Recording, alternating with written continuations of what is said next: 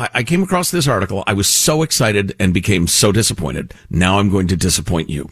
The headline is What cracked up medieval peasants? The answer, by the way, is killer bunnies and poop jokes, evidently. They discovered and translated uh, uh, um, an English uh, minstrel. His he did like a comedy show in taverns. His notes. Where are you all from? Like, the next village? Yeah, me too. exactly. So they have pages and pages of uh, his his notebook, known as the Heege manuscript. Um, that that has everything, all of his notes, including like audience interaction. Medieval uh, ask comedian. people where they from. medieval comedian in a tavern has got to be a great premise for a lot of really funny people. Who here's got swords? Show a hand. How about that king? Boo! Oh, careful now. oh, you in the front row. This guy's got two teeth. We hate him, don't we? so it's the year 1480. And this wandering English bard goes into a bar. He, he does his act. He gets tips. He goes on to the next uh, town. And um, it's 1480. He's wandering around. These are his notes. A series of irreverent jokes about incontinence, killer rabbits, and binge drinking were a big part of the act, which which is so funny. You know, so today. Human nature does not change. But I, I was so curious to get into the specifics of the wording and, and uh, to be actually able to bring you the jokes. But they're so mystifying and they're so context uh, dependent um, that that they w- wouldn't even make any sense to you. Uh, let me see if I can find one of them. Ah, da da da. Jack Wade was never so sad as when the hare trod on his head in case she would have ripped out his throat. Reminiscent of the killer bunny scene, of course, from Monty Python and the Holy Grail. And then the one about uh, incontinence, right? We can all make poop jokes, right? Here's the actual riff. Uh, a man be- becomes haunted by incontinence after receiving a blow to his backside. Here's the wording. Therefore, soon he was hit on the back. Forever after, his bottom said quack whenever he should rise to walk. hey, is, this, is this thing on? This Fecal matter. Yeah, let me try one more. It's about uh, drinking. If you have a big tanker in your hand and it's full of good ale and you leave any beer inside, you're putting your soul at great risk. These men said in the Bible that someone who's bad at drinking is not likely to go to heaven. Oh,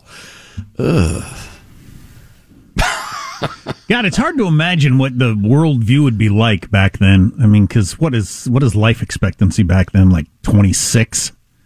yeah, something like that.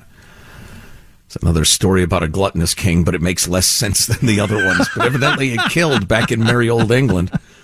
You know, when you've had too much meat and you can't keep from pooping yourself, huh? Who's with me?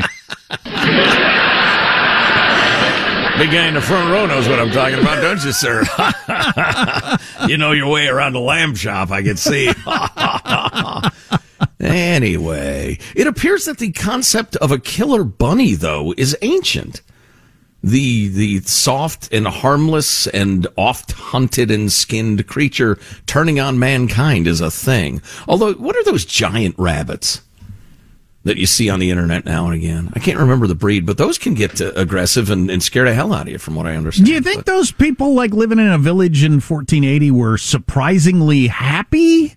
You talk about human nature doesn't change, and we've talked about psychological studies. I mean, you you kind of have a set point of happiness, and you kind of are like that happy, regardless of your circumstances, for the most part. Yeah, good days um, and bad days, but you generally get back to your, your median point. So right. would the so would the average person back then just been as happy as you are, even though you know there's all kinds of disease and pains you can't take care of, and your teeth are rotting right. out of your head, and you got to work all day long uh, just to survive. But they'd be just as happy as you are because that's just the way we're built.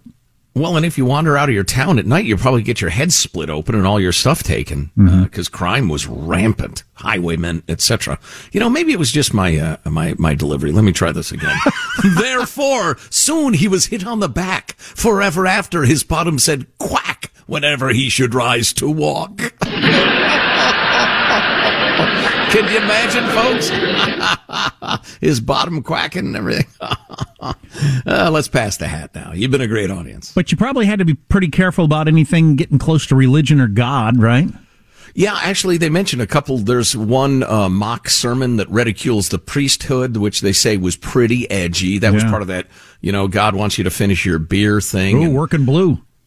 Well, and they would also uh, mock the local nobleman a little bit about old uh, Prince uh, Jim over here. I tell you what, I'll tell you what I hear about him.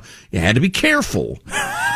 but that was, you know, uh, you know, taking down the, the powerful was part of comedy then as now. God, of I think, it I think I got a new uh, new goal for my time machine. If I'm ever in a time machine, is to go to that tavern on some evening and watch the comedy routine and the reactions. God, that would be fascinating. If you love sports and true crime, then there's a new podcast from executive producer Dan Patrick and hosted by me, Jay Harris, that you won't want to miss. Playing Dirty Sports Scandals. Each week, I'm squeezing the juiciest details from some of the biggest sports scandals ever. I'm talking Marcus Dixon, Olympic gymnastics, Cain Velasquez, salacious Super Bowl level scandals. Join me on the dark side of sports by listening to Playing Dirty Sports Scandals on the iHeartRadio app, Apple Podcasts, or wherever you get your podcasts. I'm Hannah Storm, and my new podcast, NBA DNA with Hannah Storm, chronicles my six decades in professional basketball. From growing up in the sport to becoming one of sports TV's first female broadcasters. Join me as I dig deep into the game's history, unearth some wild stories, and talk to my friends from the world of basketball, from Dr. J to Charles Barkley. It's been a wild ride, and now I get to take you with me. Listen to NBA DNA with Hannah Storm on the iHeartRadio app, Apple Podcasts, or wherever you get your podcasts. More Than a Movie is back with season two. I'm your host, Alex Fumero, and each week I'm going to talk to the people behind your favorite movies. From The Godfather, Andy Garcia, He has the smarts of Vito, the temper of Sonny, the warmth of Fredo, and the coldness of Michael.